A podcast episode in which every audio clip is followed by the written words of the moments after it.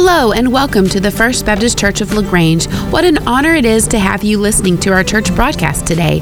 We hope that as you listen along, following in your Bible, that you experience the grace and presence of Christ just as strongly as we do every Sunday in our worship service. May God truly bless you as you listen. As much as I do, but man, I've been going through a, a situation in my life. I was just talking to Rachel the other day, and and just like, man, I don't have it in me to love someone that has hurt me deeply. And I'm going through a, a situation where I'm fighting, uh, fighting some resentment, fighting some bitterness, uh, holding also some unforgiveness, just really, man, just in a spot of a situation in my life. And so, man, that song, I was just like, God, man, please renew my strength because Steve Brown don't have it.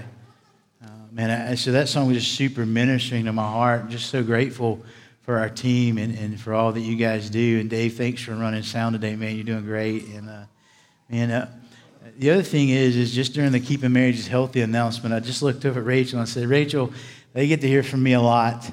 Uh, baby, would you just mind sharing with them? And, and I asked her just maybe why that people, maybe why they should come, why, why they should sign up for Keeping Marriages Healthy. And so they get to hear from me all the time.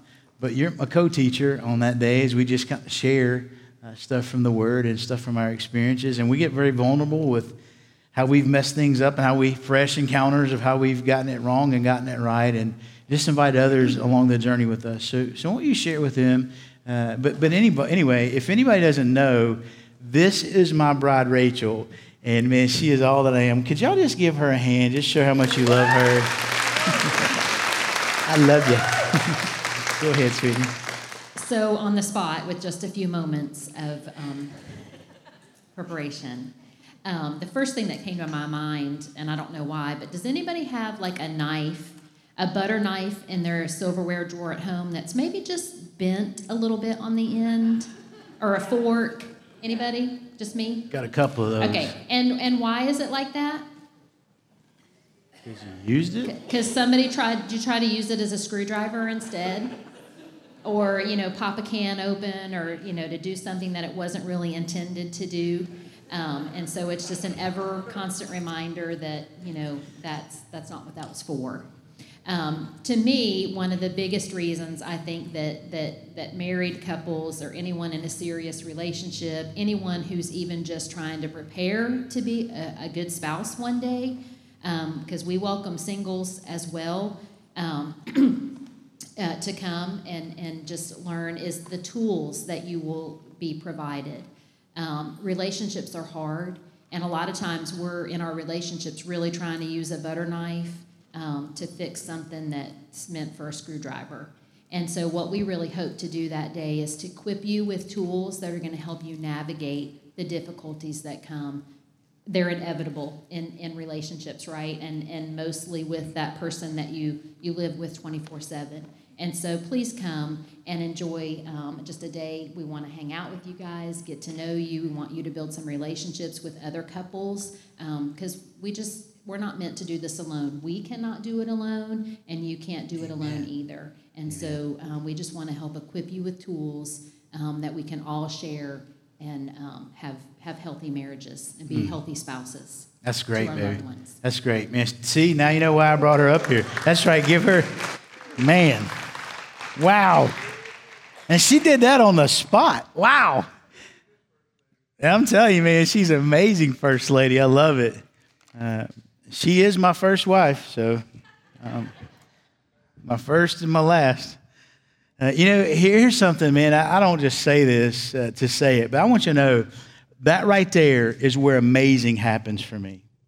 Just, just want you to know that. That's where amazing happens. And, man, I just love what we have.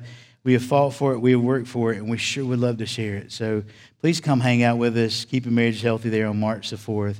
Uh, but man, anyway, we're talking about incentives, right? Y'all remember we talking about incentives a little bit ago?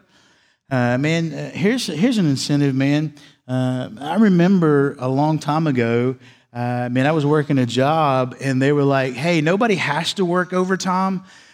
Uh, but man, we've got these things coming in, and, and man, if you guys would stay and unload these trucks on Saturdays, we'll pay you overtime for it. And man, I'm telling you, when we were living and it was like a bunch of kids and really no money and a whole lot of expenses, man, overtime sounded good to me. So I went and worked overtime because you get paid what? Time and a half, right? I mean, that's a pretty good incentive, right? I mean, that works. Uh, that was cool. I remember I was working another job and they said, hey, it's one of those, uh, Dave, you know, safety Dave back there. It was one of those things where it's, they said, hey, if we have no accidents this entire month, we'll take everybody out for a steak dinner. And man, it was like, everybody was like, bro, I mean, it was like, don't do that. You know, everybody was on their P's and Q's, man. It was cool. Uh, I played football uh, most of my, my, my growing up years, and we had this thing where we played football. Um, think, don't think Texas mountains, think some real big mountains. And so um, that's not a slam, it's just they're different. Um, but think, you know, huge mountains, man, back in the Appalachian Mountains or things like that. And and so our high school football field was in the, the valley of these two huge mountains. Literally, like it was right there in the mountains. And so for practice, when we would do a lot of bad things during a game, the coach would make us run up the mountain until we all threw up. That's just kind of what kind of what happened. I just remember one day the coach came in and he says, Hey, no death drills, that's what we call them, if there's no turnovers next week uh, in, in next week's game. And so, man, all week long, man, we were just begging people, man, hold the ball, do what you got, think smart.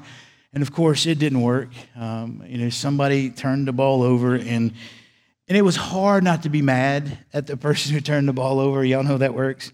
Uh, but man, I just remember some of that uh, incentive stuff. It kind of works. Sometimes it doesn't. I read this story though about a man was lying on an operating table, and his surgeon was his son. And so he's on the operating table and he looks up to his son and he says, Son, think of it this way. If you mess this up, your mother's coming to live with you. That's some incentive right there. I mean, I'm just, I'm just trying to say, I don't know how you feel about that, but you're saying, man, what in the world are you doing and where you headed this morning? Well, well, think about it like this, man. We're in 1 Corinthians 15. And uh, you can turn there. We're going to be reading verses 29 through 34. And here's where Paul is at in our text. Paul now moves to talk about some incentives for the resurrection. He said, Here, you know a lot of this theory, you know all this stuff out here, but let me tell you really the, the incentives of the resurrection. In other words, what you can kind of count on uh, because of the resurrection. Like, if, if this is true, then here's some things that would incentivize you to really follow through with the resurrection.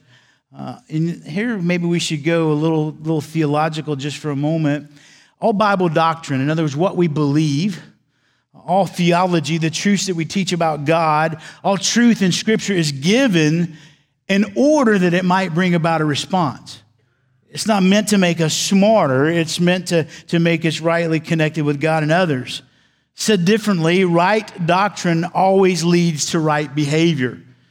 I've said it from this pulpit a thousand times. What you believe determines how you behave. You behave what you believe every single day of your life. Right doctrine leads to right behavior, which is why we emphasize right doctrine here, because we want people to be able to behave in ways that please the Lord. Right principles lead to right conduct.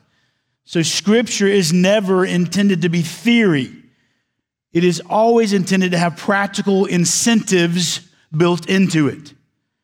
As we come to our passage in 1 Corinthians 15, we're going to look that Paul gives three incentives of the resurrection. Said differently, if you're not tracking along there, if we don't have a bodily resurrection, then we lose some incentives for our lives to live like Christ. If there is no resurrection, we would not live as holy as we attempt to live.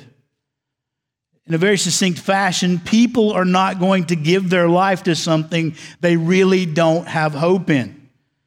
And if there's no bodily resurrection, what makes you think for a moment that somebody would want to become a Christian? I mean, if we just kind of all die and that's it, I mean, what, what hope is there in that? Or what makes us think for a moment that anybody would live a sacrificial life and die and suffer for the things of God if there isn't a resurrection? What, what would we believe? Why would people live holy? I mean, why would we say no to so many things that, that please our flesh? Why would we do that if there is no resurrection? If there's no reward, if there's no punishment, if there's never any accountability, why would we do what we do if there is no bodily resurrection of the believer? But on the other hand, if there is a resurrection, if we will face Christ, if, if we will have to be at the judgment seat of Christ, if there will be a day of reunion in heaven, if there will be a time when we dwell with the Lord and the, the saints of the ages forever, if there will be all those things in eternity for which we can hope and believe, then there is incentive for this life. And that's really what we're after this morning. If you remove the possibility of the resurrection, you remove the great incentives to live as resurrected people. That's what he's saying. So, Paul in our text this morning gives us three incentives for the resurrection. And so now this morning, we're going to read from 1 Corinthians chapter 15, 29 through 34. And now I will, as I told you last week, ask you to stand for the reading of God's word. 1 Corinthians chapter 15, it'll be on the screen behind me, and hopefully you have brought your copy of God's word with you. If you didn't, there are some Bibles in the seats, underneath the seats, around you, or in front of you. 1 Corinthians chapter 15, the Bible begins this way this morning. He says, Otherwise, what will those, what will those do who are baptized for the dead? What? I mean, if the dead are not raised at all, why then are they being baptized for them? Why are we also in danger every hour? I affirm, brethren, by the boasting in you which I have in Christ Jesus our Lord, I die daily. And if from human motives I fought the wild beasts at Ephesus, what does it profit me? I mean, if the dead are not raised, let us eat and drink, for tomorrow we die. Don't be deceived. Bad company corrupts good morals. Be sober minded as you are and stop sinning. For some have no knowledge of God, and I speak this to your shame. You may be seated. May God bless the reading of his word. Now, I told you Paul gives us three incentives, and here's something I have an incentive for you. I'm not going to cover all three this morning, okay? So just be, be known that. I, I realize what time it is, okay? But here's what I need you to know that the first thing that I think Paul teaches us is that resurrection is an incentive for embracing salvation. Resurrection is an incentive for embracing salvation. If you've ever prayed for your pastor while he's preaching, begin praying now. Because I'm going to jump into one of the most difficult verses in all the Bible. So stick with me here. Verse 29. Otherwise, what will those do who are baptized for the dead? If the dead are not raised at all, why then are they baptized for them? I need you to know that I have an interpretation to offer you this morning, but it is that. I do not claim to have the interpretation, I am offering an interpretation. I humbly submit to you that after much study, this is the conclusion that I have. I may study more in the years to come and come down to a completely different one, but I think maybe you would agree that context and other things would maybe dictate that this is maybe, perhaps, where we need to land on this. If you disagree with me, we can agree to disagree. But let's kind of dive into it a little bit. Let me just make the statement again, and let's go from there. Resurrection is an incentive for embracing salvation. In other words, people come to Christ, are saved from their sins because of the hope of the resurrection. You know that becoming a Christian means I don't have to look at the emptiness and bleakness of a grave, right? I mean, we have this resurrection hope. I mean, to become a Christian means that I can be rejoined with everyone else and spend eternity with them who, who've been saved, right? To become a Christian means I can enter into heaven, I can dwell with God, I live in His kingdom and enjoy all that heaven has to offer. You see, it's a great incentive for salvation. I think basically that's what Paul is saying there in just super simple language. So I know you may be thinking, and if I were you, here's what I would be thinking Pastor, how in the world do we get to that from just reading verse 29? I mean, how do we go there? How do you get that boiled down to that kind of simplicity? I mean, how do you do that? Well, I want to tell you that sometimes we can find out what something is by defining what it's not. And so I think that we have to kind of look at that. So to understand what this is saying, we can understand that by looking at definitely what it's not saying. And we have some very clear places in Scripture to where it's telling us this is not what this means. So the first thing is this salvation does not happen by proxy baptism. Salvation does not happen by proxy baptism. So, there in the text, it says, Otherwise, what will those do who are baptized for the dead? If they're not raised at all, why then are they baptized for them? In other words, there's some baptism going on for dead people. And I want you to know that, that yes, I'm telling you that I disagree vehemently with the Mormon church. I cannot, cannot tell you, it is a cult, it is not of God. But I need you to know this is where they've developed their theology. This is why they do the genealogies. This is why they're the best at it in the world. Because they would hold to the fact that this is what this verse means that somebody can be baptized for a dead person, and when they're baptized for that dead person, that dead person can now be saved.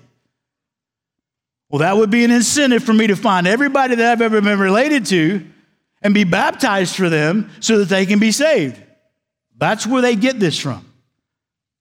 The Mormons would call this vicarious in the place of baptism. Mormons, though, I need you to understand, were not the first people to embrace this heresy. There were some early church fathers known as Cerinth and Marcion, and even back then, they were kind of trying to proclaim this that somebody could be baptized for a dead person, and it was quickly, quickly considered heresy by the early church. So, really, what is this kind of belief? It kind of goes like this they would say that Paul is saying that a Christian who is alive and has been baptized can get rebaptized for a dead person so that that dead person can be saved through the other person's baptism. The Mormons would teach, though, that the spirits of those who have died cannot enter heaven unless a Mormon is baptized for them by proxy. It's kind of like some other churches who say you can't go to heaven unless you've been baptized in our church. But I'll leave that alone because I get enough hate mail. A couple of things immediately present themselves as major problems of this understanding. First, let me help you and let me just help you understand some biblical interpretation here. You never try to develop a doctrine in the scripture or in your life from an unclear text. It's just not wise. You always let the clear text determine the unclear text. This is a great principle to live by. So then, if we let the clear text determine the unclear, we see that nowhere in the Bible do we see that anyone can be baptized for anyone else. Secondly, nowhere in the Bible do we see that baptism saves anybody. Jesus saves people. Baptisms and prayers don't save people. Jesus saves people. Baptism is then a picture of what's happened to someone who believes, if you look here, this is a watery tomb. So when somebody is baptized, they stand there saying, I believe that Jesus Christ was crucified for me. I believe that Jesus Christ was buried for me. And I believe that Jesus Christ rose from the dead for me. Therefore, I am now crucified with Christ. And it is not I who live, but now I live by faith in Christ who loved me and gave himself for me. It is a picture of what has happened in somebody's heart. Salvation has already taken place. They're just now proclaiming it to everybody else that this is what I believe. This ring on my finger did not make me married. This ring can marry nobody. It is a symbol that I'm already married. If I take this off or if I never had a wedding ring, does it mean that I'm not married? No. If you're not baptized or if you've forgotten that you've been baptized, does it mean that you've not been saved? No. It is a sign of a covenant. It didn't make the covenant, it's a sign that once existed. That's exactly what's happening in baptism. That's what the scriptures are clear. Hebrews 9 27 says it this way It is much appointed for man to die once, and after that comes his baptism. Or after that comes somebody else being baptized for him. Is that what the scripture says? No, the scripture says it is appointed for man to die once, and then what? The judgment, folks. It doesn't say that after death comes baptism. That's not what it says. It says before death comes salvation or there is only judgment to be looked forward to. So we know very clearly that the scripture teaches elsewhere that this interpretation that the Mormons and others who have held this view that somebody could be baptized for somebody for their salvation is completely incorrect. Salvation does not happen through proxy baptism. So then, what is this saying? Then salvation does happen through personal belief. Salvation does happen through personal belief. Look there in verse 29 yet again, because we've got to get the language so that when I unpack it, you'll be familiar. Otherwise, what will those do who are baptized? Just hang on that word baptized and then for the dead, okay? Because we've got some groups here. If the dead are not raised at all, why then are they baptized for them? Now we've got all kinds of people here. So let's, let's kind of break this down. Let's start out with the word baptized. Let's break that piece down and let's just kind of go there. Baptized. The word baptism in the scripture always refers to Christian baptism. In other words, what that means is that baptism always follows salvation. You will never see it anywhere else in the scripture explained that way. It's the normal term. So, whenever you see in the New Testament the idea of water baptism, you should know that it is synonymous with somebody's salvation. In the early church, they didn't have an altar call like we do. In the early church, if somebody wanted to confess their faith in Christ, they were immediately baptized. That's what showed that they had received the salvation. So then the early church, the question you get Paul is asking all the time, hey man, have you ever been baptized? That literally meant, have you ever been saved? And as a result of that, did you demonstrate that through telling everybody else that you believe that through baptism? Very synonymous terms. So, this always goes back to the words of Jesus in the Great Commission. He said, Go into all the world and make disciples, baptizing them and teaching them. Jesus didn't teach baptismal regeneration. That's a big word that means that you can be born again through baptism. You're regenerated from death to life through your baptism. Jesus is not teaching that you go out there and baptize people and that's what makes them right with God. When he says, go into all the world and make disciples, well, how do you first make disciples? You first have to do what Paul has mentioned earlier contextually in 1 Corinthians 15, 3 and 4. In 1 Corinthians 15, 3 and 4, he says this For I delivered to you as of first importance that I received that Christ died for our sins according to the scriptures, that he was buried, and that he was raised on the third day according to the scriptures. We have to teach people that we make disciples by saying that's the gospel. And if you want to follow Christ, be his disciple, you first have to believe that. That's where we start. So, if they believe, personally believe that, that gospel that Paul has shared, then they're baptized as an indication and a sign that they have been crucified, buried, and will be raised with Christ. And then you teach them how to live like Christ. So salvation comes through personal belief in Christ. In other words, from the very utterance of Jesus, baptism was used as a term synonymously with salvation. You can see this in many cases, like when Paul talks, for example, to the people in Acts chapter 19. They were disciples of John, and he asked them if they'd been baptized. He's not talking about the ritual, he's talking about if they really come to know Jesus through placing personal faith in him. They're synonymous terms. So, if you see and understand the context of how a word is used scripturally and biblically, now therefore you can place that meaning into an unclear text and determine what this text means. So if this is being used in the, uh, the type of a synonym, when you look here, you could read it this way. Otherwise, what will they do who are saved? Just, just work with me here. What will we do? What will those do who, who are saved? And that's the they would probably be somebody who is not a Christian. So, so what would these people do who are being saved, right? Not baptism, but, but really being saved and then having baptized as a result of that. But, but here we go, the synonym. Then you got to go to the next words. Okay, so what Otherwise, what will they do who are being saved for the dead?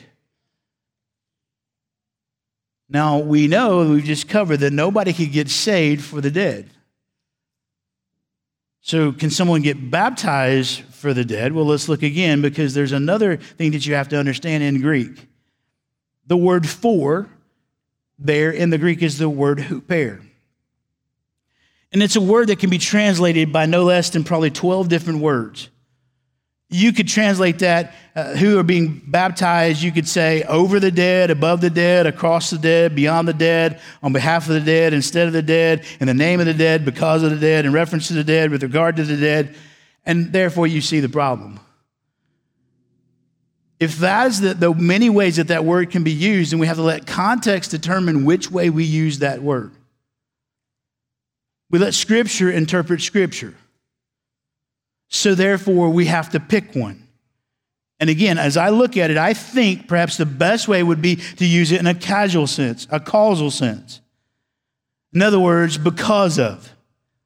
So it could be translated this way. Otherwise, some people, some unbelieving people, are being saved because of the dead. Otherwise, some people are being saved because of the dead. Now we have to determine who the dead are. And most likely, it is the dead that are Christians. So let's put it all together. Otherwise, what will those unbelievers do who are being saved because of dead Christians? I mean, if the dead, if Christians are not bodily raised at all, why then would an unbeliever ever want to be saved in the first place? That's what Paul's saying. If there is no resurrection of the dead, then why are people coming to Christ because of the testimony and witness of those who had died for their faith? That's what Paul's saying. Why would anybody be saved and put their hope in a resurrection if there is no resurrection? So he says there, why would they do that if the dead don't rise? I mean, if the dead don't rise at all, why then are people being saved because of their witness? Because, see, the resurrection is a great incentive for people to come to Christ. The resurrection is this incentive for, for, for embracing salvation. So think about it with me. There are some people who come to Christ and are saved because of the assurance that they've seen in another Christian about their own resurrection. I mean, I've seen this happen. An unbeliever sees a Christian and he watches that Christian face death. And that Christian has hope and has confidence. And then the unbeliever is encouraged by that. And then the unbeliever says, Man, you've got something that I don't have. What is it that you have? And it leads them to embrace the same salvation of the person they just watched die. Another thing about it is Christians have the hope of being reunited with all other Christians. And, and, and so Christians on their deathbed, they're like, hey, man, I'm going to go get to see my mother and my father and my brothers and sisters in the Lord. And they just have this great hope and this encouragement. And so at a funeral, I've said this numerous times, you know, the person that we're, burying, that they loved the Lord Jesus Christ and they went to be with their beloved brothers and sisters. They, they went to be with their husband. They went to be with their wife. And if you, beloved, out there within the sound of my voice, will, will, will come to Christ, you can be reunited with your loved ones. You, hear this stuff all the time. And, and I dare would say that some people come to Christ because they want to be reunited with people that they love. It is a real reality. I mean, I've seen a husband who wouldn't come to Christ for any reason finally come to Christ after his wife died because he wanted to be with her in heaven. I've seen it happen in the case of, of, mothers that are dying, of children that have been wayward and rebellious. They come to Christ in hope that they could be reunited with their family members that they rebelled against. It happens, folks. The resurrection of Christ is an incentive for people to come to salvation. Paul is saying if there is no reunions, if there's no fulfillment to, for, for hope, if there's, if there's none of that, then why are people being saved because of other people's belief in the resurrection? It's a great incentive.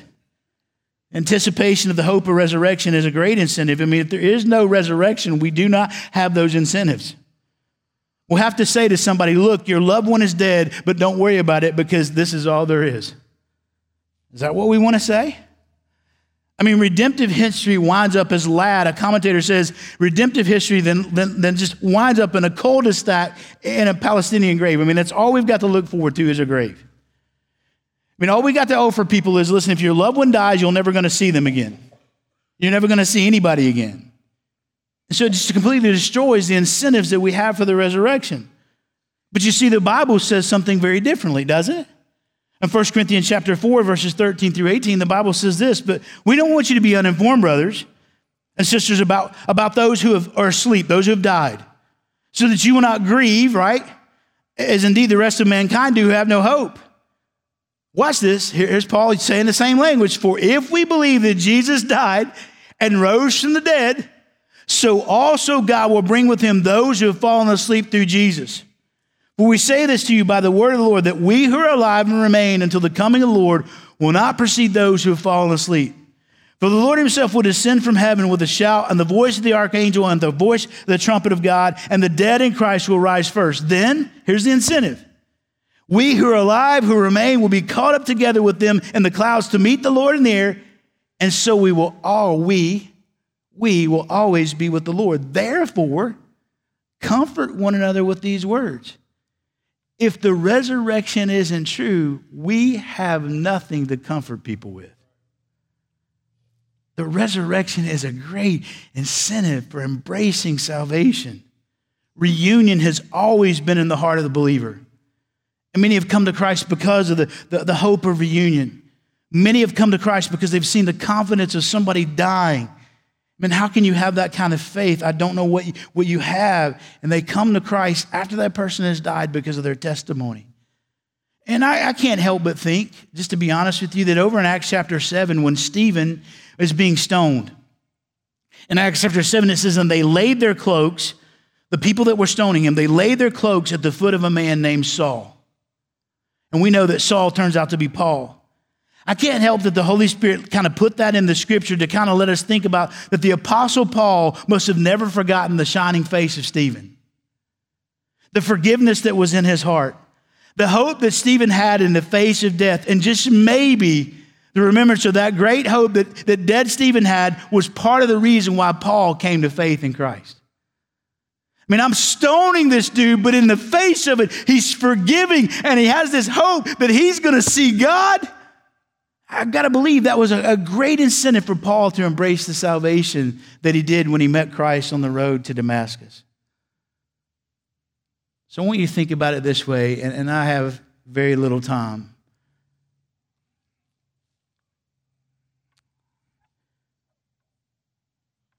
Y'all know that my, my story of, of my childhood is, is one of those kind of crazy stories, but I want to tell you about my mom.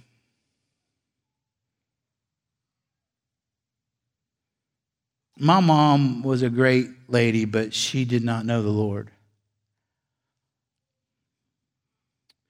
And I can remember one year when we had, I think it was three small children. My oldest daughter, whose name is Kaylee, we were going on a mission trip to Puerto Rico. And my daughter Kaylee wanted to write her Nana, that's what she called her, Nana Ann. That was my mom's name, was Ann. Kaylee wrote a letter to Nana Ann telling her about the trip and asked Nana Ann to pray for her. And then I wrote a letter to my mom a couple of weeks later, one of the many that I write to my mom often, telling my mom, Mom, I'm going on another trip. And if I should die before I get here, Mom, before I return, if something happens to me, Mom, I want you to know, Mama, that I will stand in heaven and I will search heaven day and night looking for you. Mom, I'm not going to give up hoping that you will embrace this faith that I have. My mom was in her early 60s. And I can remember that she called me one day and she said, Stephen, I've got to tell you something. I said, Mom, tell me. And she said, Stephen, I've placed my faith in Jesus and I'm going to be baptized in two weeks. Can you come and watch? And I was overwhelmed with joy. I can't tell you how much it did in my heart to hear my mom say those words. And I said, Mom, Mom, tell me, tell me what's happened. I mean, you've been so resistant to this gospel. What happened? My mom said some things like this. She said, Well, sweetie, when I received the letter from my granddaughter Kaylee, that she was willing to go to another land to tell people about something she believed at that young of an age it challenged me in my heart to say there must be something more worth living for. And then she said, Stephen, the fact that you would say to me that you would look heaven upside one side and down the other and, and do that for years. You've been doing this for years, believing that you're going to be there in heaven and that you want me to be there too. God broke my heart over that. And I had to give my life to Christ. So, what do I tell you that? Because I'm telling you, the resurrection is one of the greatest incentives for embracing salvation. The hope that we have that we will be reunited with Christ and that we will be reunited with our loved ones is what Paul is getting after here.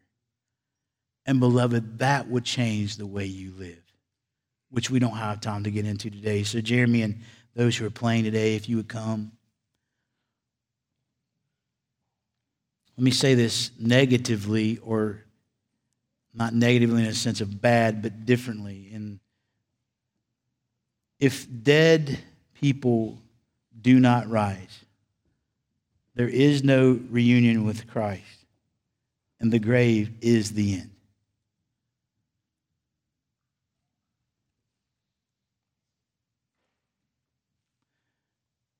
So then, why would anybody want to embrace our Christ if he's still in the grave? I don't know where you're at this morning.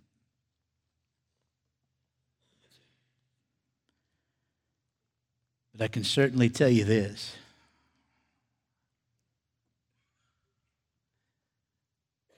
There are people in this church who love you. And if you've never given your life to Christ, we do not stand in judgment over you. Our hearts are actually broken that you don't know what we know. You have never experienced the forgiveness that, that we've experienced, that, that you don't know the, the relationship that we have with this amazing God. And, and so, our, our desire for you to come to Christ is one of love. We, we want you to have and, and find, to be able to find what we found. So, yes, we have to tell you the truth. Yes, we have to tell you the truth. If you don't embrace Christ, then we can never be together again. That, that's just the truth. But we tell you that because we want you to be with us. So, if you've never given your life to Christ, man, can I just tell you today? Justin prayed it earlier that today would be the day of salvation for you.